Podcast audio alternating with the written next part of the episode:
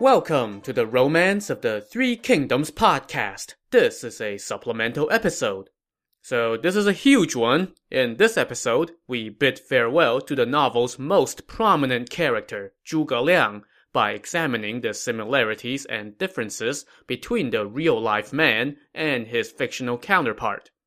So, in the novel, when we're first introduced to Zhuge Liang, he was in his late 20s and had already taken up residence in the countryside of Jing province, leading the life of a recluse. But what about his life before that?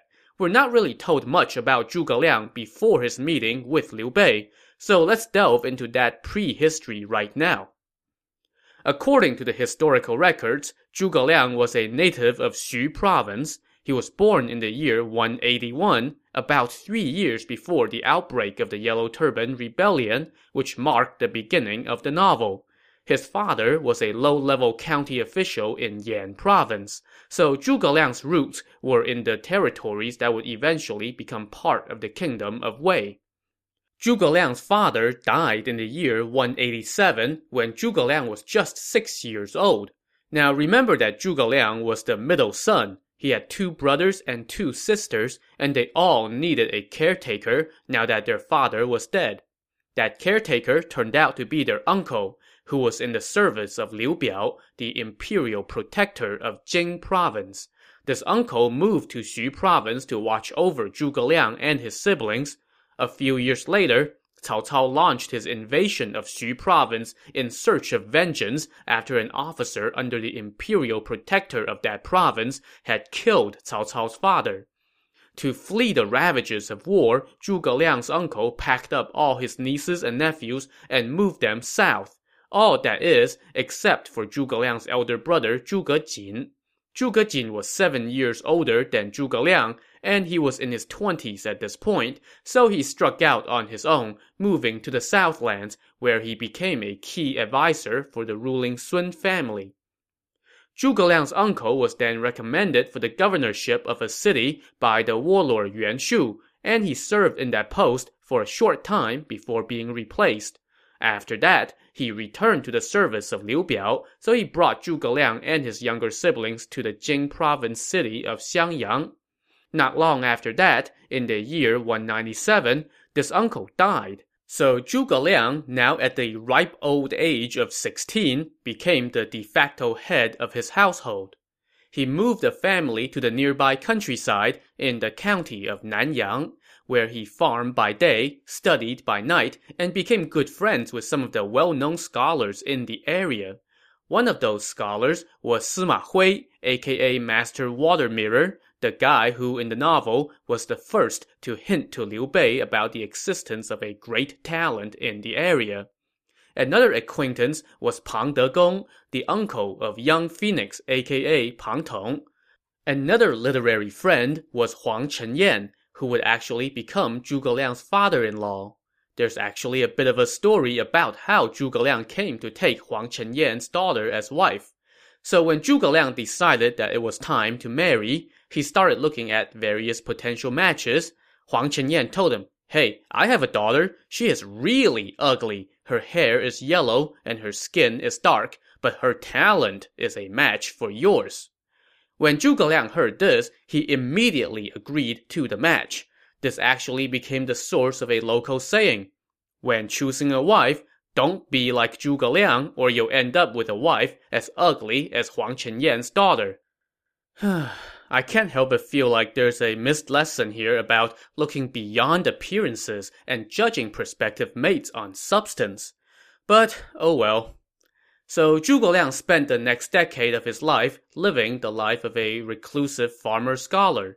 Then, around the year 207, he had a visitor, a down-on-his-luck general named Liu Bei, who had been crashing on Liu Biao's couch for the past six years and hiding from Cao Cao. Now, in the novel, we had a dramatic scene about how Liu Bei learned of Zhuge Liang's existence. His military strategist at the time, Xu Shu, had been forced to leave him because Cao Cao had imprisoned Xu Shu's mother. But as he was leaving, Xu Shu suddenly turned his horse around and told Liu Bei, Oh yeah, I meant to tell you, there's a guy around here that you really should meet. But in real life, this recommendation was much less dramatic. Xu Shu did not leave Liu Bei until much later. Cao Cao did not take Xu Shu's mother hostage until Cao Cao had conquered Jing province and Liu Bei and company were all on the run. So when Xu Shu recommended Zhuge Liang to Liu Bei, he was still very much gainfully employed in Liu Bei's service. Liu Bei was intrigued by his recommendation and asked Xu Shu to go invite Zhuge Liang to come meet him. But Xu Shu was like, Dude, you can't ask him to come to you. You have to go to him.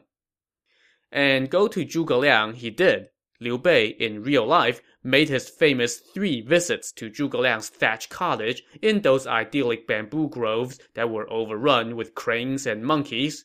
Just as the novel described, Liu Bei asked Zhuge Liang for a plan to restore the empire, and Zhuge Liang laid out the vision of three kingdoms. Let Cao Cao have the north, since he was way too powerful to overcome at that point, and make nice with Sun Quan and the southlands to the east. He told Liu Bei that Jing province and Yi province, aka the riverlands, were his for the taking, and that he should build his base in those territories and then bide his time for the right opportunity to conquer the north. So this was in the year 208, and that grand vision laid out by Zhuge Liang in his thatched hut would help set the course of events for decades to come.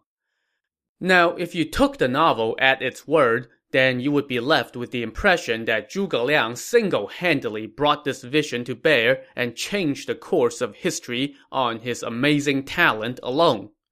But, as you may have already realized from previous supplemental episodes about other key figures from the novel, this portrayal of Zhuge Liang greatly exaggerates his record in military affairs.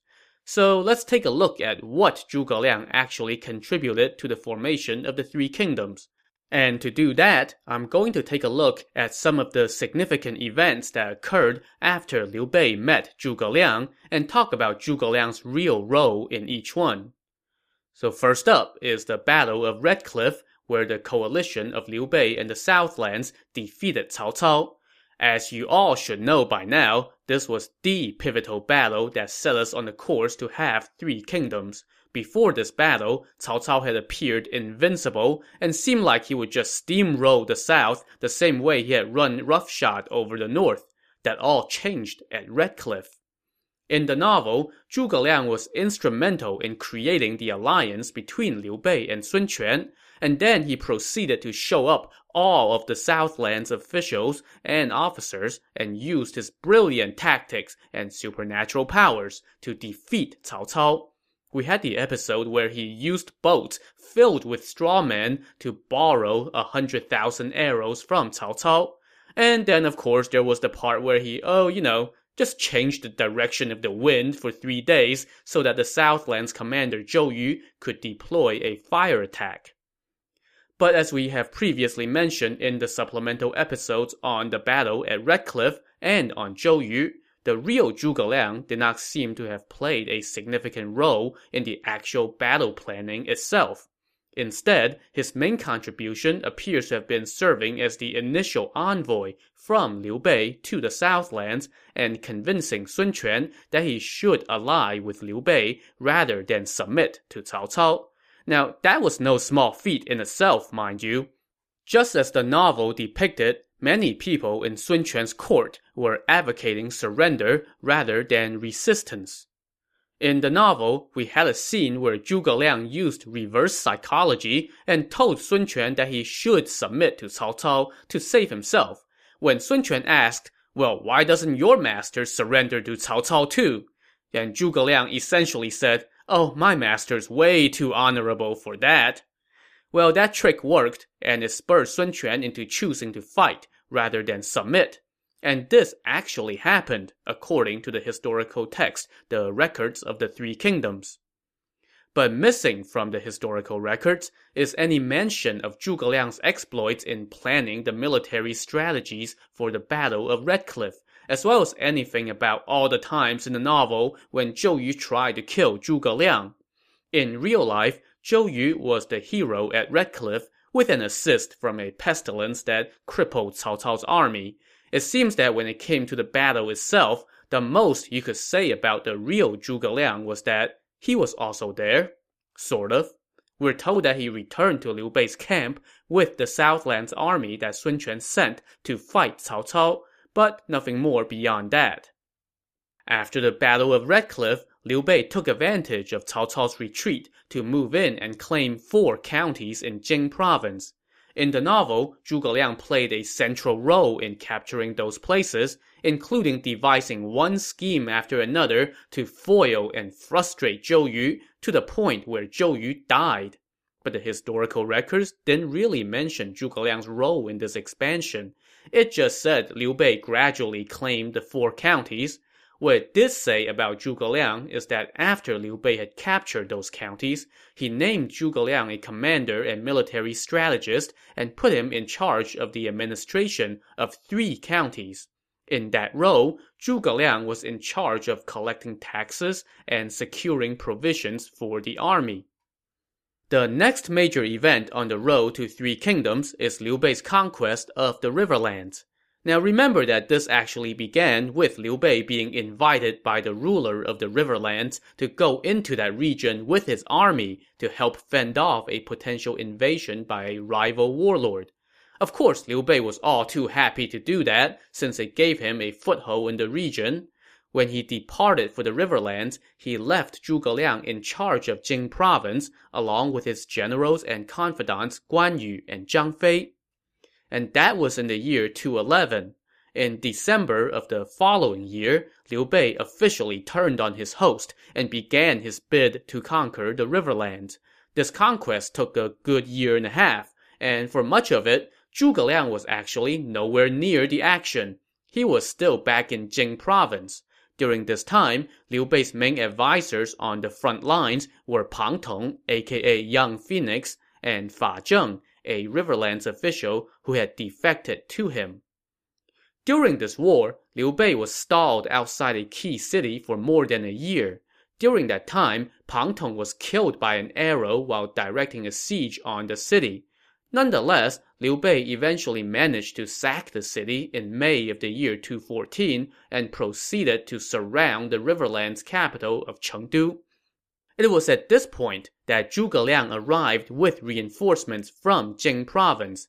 At the same time, the general Ma Chao also joined Liu Bei, and together they were able to force the enemy to surrender and hand over control of the riverlands to Liu Bei. So technically, Zhuge Liang was the military strategist who helped Liu Bei complete his conquest of the riverlands. But when you look at it, it was really Pang Tong and Fa Zheng who did the bulk of the work in getting Liu Bei close, and Zhuge Liang was kind of like the guy who came off the bench and pounded the football into the end zone from the five-yard line. But he did contribute, and for his role, Liu Bei appointed him as general of the left and military advisor general. After Liu Bei conquered the riverlands, the next significant event was the battle between him and Cao Cao for control of the neighboring region of Hanzhong. Now, this battle lasted two years, running from the year 217 to 219. Cao Cao controlled the region, and Liu Bei wanted it. In the novel, Zhuge Liang was right there with Liu Bei in the command tent, drawing up plans for every move. His brilliant schemes frustrated Cao Cao so much that Cao Cao eventually said the heck with this and packed up and went home, conceding the territory to Liu Bei. In reality, though, Zhuge Liang spent the entire two years of the battle holding down the fort in the capital Chengdu. Now, this actually made a lot of sense when you think about it. While Liu Bei was away leading the army on campaign, he needed somebody that he could trust and somebody with the skills to keep things running smoothly, to hold down the fort back home. And that was Zhuge Liang's job. Well, that and supplying Liu Bei's army. It is said in the records of the Three Kingdoms that whenever Liu Bei went on campaign, he was in want of neither provisions nor troops, which is a testament to the abilities of the guy in charge of providing both of those things, aka Zhuge Liang. For the Battle of Hanzhong, Liu Bei launched several attacks on Cao Cao's defenses, but all of them ended badly. In July of 218, Liu Bei sent urgent dispatches to Chengdu asking for reinforcements, and Zhuge Liang, recognizing the importance of Hanzhong to the safety of the riverlands, promptly delivered. The fresh troops allowed Liu Bei to hold his ground and engage in a year-long stalemate against Cao Cao's troops. Eventually, things turned in Liu Bei's favor, and he notched several big victories before the two sides settled into another stalemate. In the end, Cao Cao thought the cost of maintaining the stalemate was way too high and decided to fall back out of Hanzhong, giving it to Liu Bei. With this key region in hand, Liu Bei now declared himself the king of Hanzhong. So at this point, in the summer of 219, the first half of the vision that Zhuge Liang had laid out for Liu Bei back in his thatched hut had been fulfilled. Liu Bei controlled Jing and Yi provinces, and there were now three stable power centers in the empire. Cao Cao in the north, Sun Quan in the southeast, and Liu Bei in the southwest. The next part of Zhuge Liang's plan was to wait for an opportunity, like say internal unrest in Cao Cao's territory, and then launch a two-prong invasion of the north. One prong would attack from Jing province, while the other would strike from the riverlands. Alas, it was not meant to be. No sooner had Liu Bei declared himself king did the events that would lead to his downfall begin. In the year 219, Liu Bei conquered Hanzhong in the summer. That winter, his general Guan Yu, who had been left in charge of Jing province when Zhuge Liang went to the riverlands, took it upon himself to launch an attack on Cao Cao's holdings in Jing province. We all know how that turned out. Guan Yu had some initial success, but his deployments left Jing province vulnerable, and the frenemy state of Dongwu took advantage and conquered the province. Guan Yu found himself attacked by Sun Quan and Cao Cao on two fronts, and he ended up losing his head. From where Zhuge Liang was sitting, the real loss here wasn't so much Guan Yu, but Jing province. It was always part of his plan that when the time came for a northern invasion, it would be a two-prong attack. Part of the reason for this is that it was very difficult to launch a speedy invasion of the north from the riverlands. As we have mentioned before, the treacherous terrain of the riverlands provided a natural defense against invaders, but it also made it exceedingly hard to launch an invasion of your own.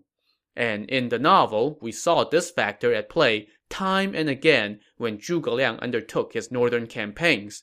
Jing province, by contrast, was on flat terrain and had good roads and convenient access to the Yangzi River and its tributaries, making it very easy to move troops and provisions. So losing Jing province was a huge blow to Zhuge Liang's long-term vision. Compounding the problem, after Guan Yu was killed, Liu Bei decided to go out seeking revenge and ended up wrecking a significant portion of his army, drastically weakening his kingdom's military might. What's more, Liu Bei himself took the defeat so hard that he fell ill and died in the year 223. On his deathbed, Liu Bei famously entrusted his heir, the 16-year-old Liu Shan, to Zhuge Liang's care. The novel and the historical records converge here in that Liu Bei apparently really did tell Zhuge Liang that if the young prince proved unworthy, then Zhuge Liang should feel free to make himself the lord of the riverlands. As I speculated during the course of our narrative, this could have just been a ploy to ensure Zhuge Liang's loyalty. If that was the case, then it sure worked because Zhuge Liang served Liu Shan faithfully and tirelessly. So, up to this point, the real Zhuge Liang's biography may have you asking, did this guy actually win any battles with his strategy? Because it seems like he was more or less just playing a supporting role in Liu Bei's military campaigns. And that was pretty much true from what I can tell. But with Liu Bei's death, we see Zhuge Liang really vault into a leading role, not only in the administration of the kingdom, but also in its military affairs. Liu Bei pretty much put him in charge of everything, and Zhuge Liang did not shy away from the responsibilities. One of his biggest accomplishments in his new role as regent for the young Liu Shan was just making sure that the kingdom stayed in one piece after Liu Bei died. He did so in part by rekindling the alliance with Dongwu and restoring some stability on the borders. Two years after Liu Bei died, Zhuge Liang launched a southern campaign to pacify some local tribes that had been causing trouble off and on. This was the famous campaign on which, according to the novel, he captured and released the barbarian king Meng Huo seven times before earning his loyalty and submission. This story is backed up by sources cited in the records of the Three Kingdoms, so let's say Zhuge Liang really did this. But as I mentioned when we were covering this campaign in the podcast, the real Meng Huo perhaps did not exert as much control over the region as the novel made it sound. In any case, this was clearly a mismatch, as zhuge liang pretty much had his way with Meng Huo. So that southern campaign took about a year, and Zhuge Liang accomplished his objective, which was to squelch a potential problem on the home front so that he could turn his full attention to the north. In the spring of the year 227, he began the first in a series of northern campaigns, which lasted until the fall of 234, covering the final years of his life. The novel says he waged six northern expeditions in this span, According to the historical texts, it was actually five expeditions. The difference comes down to whether you count one of the engagements as an expedition or just as a defensive campaign to repel a Wei encroachment. In any case, just like in the novel, Zhuge Liang fell ill on his final campaign and died at the age of 53. Unlike the novel, there was no mention of any last-ditch effort to pray to heaven for an extension. So that's Zhuge Liang's real life and career in a nutshell. Of course, to truly appreciate Zhuge Liang, we have to go well beyond the nuts and bolts of his career. Now, more than any other character, Zhuge Liang gets a huge publicity boost from the novel, which elevates him to near godhood.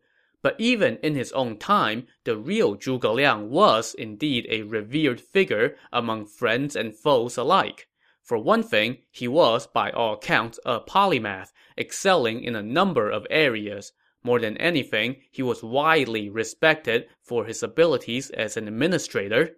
His administration was seen as one that abided by its own laws and improved the lot of the common people. You know, the kind of things that a functional government is supposed to do. Zhuge Liang was praised for his fairness. It was said that if you were loyal and diligent, even if you didn't get along with him personally, he would reward you for your contribution, whereas he would punish even his own confidants if they slipped up on the job. If you committed an offense and owned up to it, he would cut you some slack, even if it was a serious offense. On the other hand, if you try to deny or talk your way out of it, he would smack you down even if it were a minor offense. This unflinching adherence to the law applied to himself too. Remember that after one of his northern campaigns ended badly, Zhuge Liang demoted himself from his position as prime minister. And because he played no favors in applying the law, people both feared and respected him, and even though he was strict, no one begrudged his strictness. In fact, the guy who wrote the records of the Three Kingdoms had high praise for Zhuge Liang, even though the author's own father was once punished by Zhuge Liang. Zhuge Liang was also famously frugal. He once mentioned in a memorial to the emperor that all he had were some modest plot of land and 800 mulberry bushes, and that the only clothes that he had were the ones bestowed upon him by the court, and that even his own son had to be self-reliant. In his instructions for his own burial, he specifically said that they should not build a fancy grave for him, just dig a hole that's just big enough to fit his coffin and put him in his usual attire. He also forbade any sacrificial items at his funeral. Now, this was truly remarkable, given that this was a time and culture where grifting was expected from government officials. When it came to taking care of the commoners, Zhuge Liang did a number of things that improved the economy of the riverlands. The region was actually doing pretty well when Liu Bei, Zhuge Liang, and company took over, and to their credit, they kept it going. Now, in the supplemental episode on Cao Cao, we discussed how Cao Cao put his soldiers to work on formerly abandoned farmland as a way to shore up the food supply for the army, which had the side effect of improving the common people's lot as well. But in the riverlands, that practice was never implemented on a large scale, owing in part to the different circumstances of the two regions. Instead of taking over land and putting it under military control, Zhuge Liang actually returned more land and farmsteads to civilians. He also focused heavily on improving irrigation in the region.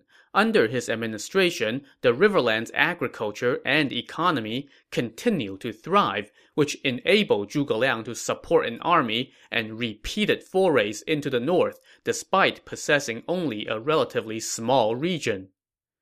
Beyond his political and administrative acumen, Zhuge Liang was also praised as a scholar. Unlike, say, Cao Cao, he did not leave us poems or anything like that, but Zhuge Liang's two memorials to the emperor requesting permission to embark on northern campaigns are widely seen as masterful pieces of writing. He also has been noted by later scholars for his calligraphy, painting skills, and musical abilities. Like I said, the man was a true polymath. And of course, he was also an inventor. As we mentioned, he really did design something called wooden oxens and gliding horses to help transport grain for his army. He also improved the crossbow to the point where a particular type of crossbow bore his name.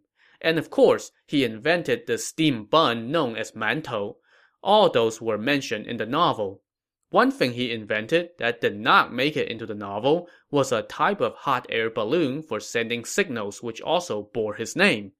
As the story went, Zhuge Liang was once trapped inside a city by Sima Yi. After reading the direction of the wind, Zhuge Liang created this paper lantern thing that could float in the air as a way to deliver a message calling for backup, and that helped him to eventually evade danger. Now, I'm surprised that this was not in the novel, because it sounds like something that would seem miraculous even before you added any fictional embellishments. But perhaps more than anything else, Zhuge Liang is revered for two particular attributes the loyalty he demonstrated to Liu Bei and his son Liu Shan, and the tireless dedication he showed in his service. When Liu Bei died and entrusted his young son Liu Shan to Zhuge Liang, Zhuge Liang was placed in a position where so many other men of his time would not have hesitated to take power for themselves. In fact, the novel sets up a not-so-subtle contrast between Zhuge Liang and Sima Yi. Both were entrusted by their respective lords with their heir apparents, but while Zhuge Liang remained steadfast to his vow of loyalty, Sima Yi usurped power when the opportunity presented itself. Even putting aside the pro-Shu propaganda of the novel, the historical records do tell us that Zhuge Liang was indeed very loyal to Liu Shan. In fact, at one point, Li Yan, a senior official in the Riverlands, tried to convince Zhuge Liang to accept the nine dignities, the nine items that marked an official's special status. Now, this was a very rare honor, and oftentimes it was simply a prelude to the official supplanting the lord. But Zhuge Liang turned it down. Instead, he toiled tirelessly to realize Liu Bei's unfulfilled goal of reuniting the empire. In the second memorial that he wrote to request permission for a northern campaign, he penned a phrase that would come to define him to posterity.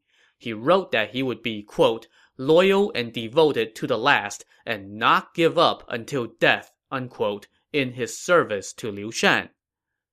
So, given everything that we know about the real Zhuge Liang, what do I think about the man?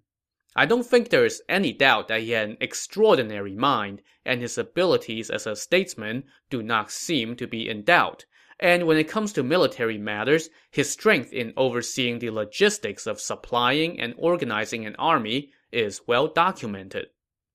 I do think the novel goes way overboard in portraying his prowess as a military strategist. I'm not saying the guy was a chum. He was in charge of the military for the smallest of the three kingdoms, and he had to go through some treacherous mountains every time he tried to go anywhere outside his own borders, and yet he was usually on the offensive and kept the kingdom of Wei on its heels. But let's think about this. For all the description of his military brilliance in the novel, when you get down to it, what did he really accomplish? We've already established that the real Zhuge Liang likely did not play a key role in the military aspects of the pivotal Battle of Red Cliff. We've also established that for most of Liu Bei's conquest of the Riverlands, Zhuge Liang wasn't there. He showed up as Liu Bei was closing in on the capital and helped finish the job. Now, he did pacify the ethnic minorities in the southern reaches of the Shu kingdom, but from everything we know, that was an obvious mismatch. And then you look at Zhuge Liang's northern campaigns, which was when he was front and center in military affairs. The novel regales us with tales of his clever maneuvering, making it sound like he was simply toying with his opponents, luring them into one trap after another. And yet, for all those masterful strategies, when you look at the map, he was basically just banging his head against the mountainous terrain along the borders and never really made much progress into Wei territory. He never even came close to sniffing the key western stronghold of Chang'an, much less the Wei capital Luoyang, which lay farther to the east. Now, the novel comes up with a litany of reasons for this, and in most cases, the fault did not lie with Zhuge Liang. It was always somebody else's fault, whether it be the officer Ma Su or the renegade general Meng Da thinking that they knew better than Zhuge Liang, or the muddle-headed emperor Liu Shan believing rumors that Zhuge Liang was planning to usurp power, or the incompetence of the people in charge of supplying the army, or, on his last campaign, the intervention by heaven itself to foil a brilliant trap that would have burned Sima Yi alive. But let's not be too hard on the guy, especially given that he served the underdog. Zhuge Liang had the foresight to lay out, from his thatched hut in the woods, a vision of the empire being split into three kingdoms. It was the blueprint that Liu Bei followed to establish his enterprise. In the wake of Liu Bei's loss to Dongwu and his subsequent death, Zhuge Liang managed to pick up the pieces, stabilize the kingdom, and build its strength back up to the point where, despite being the smallest of the three kingdoms, it was often the aggressor. His repeated forays into the north, while ultimately unsuccessful, did force the kingdom of Wei to expend massive amount of manpower and resources to defend itself. And Zhuge Liang invented the steam bun. How much more can we ask of one man in one single lifetime? Alright, that wraps it up for Zhuge Liang. I'll see you next time on the Romance of the Three Kingdoms podcast. Thanks for listening.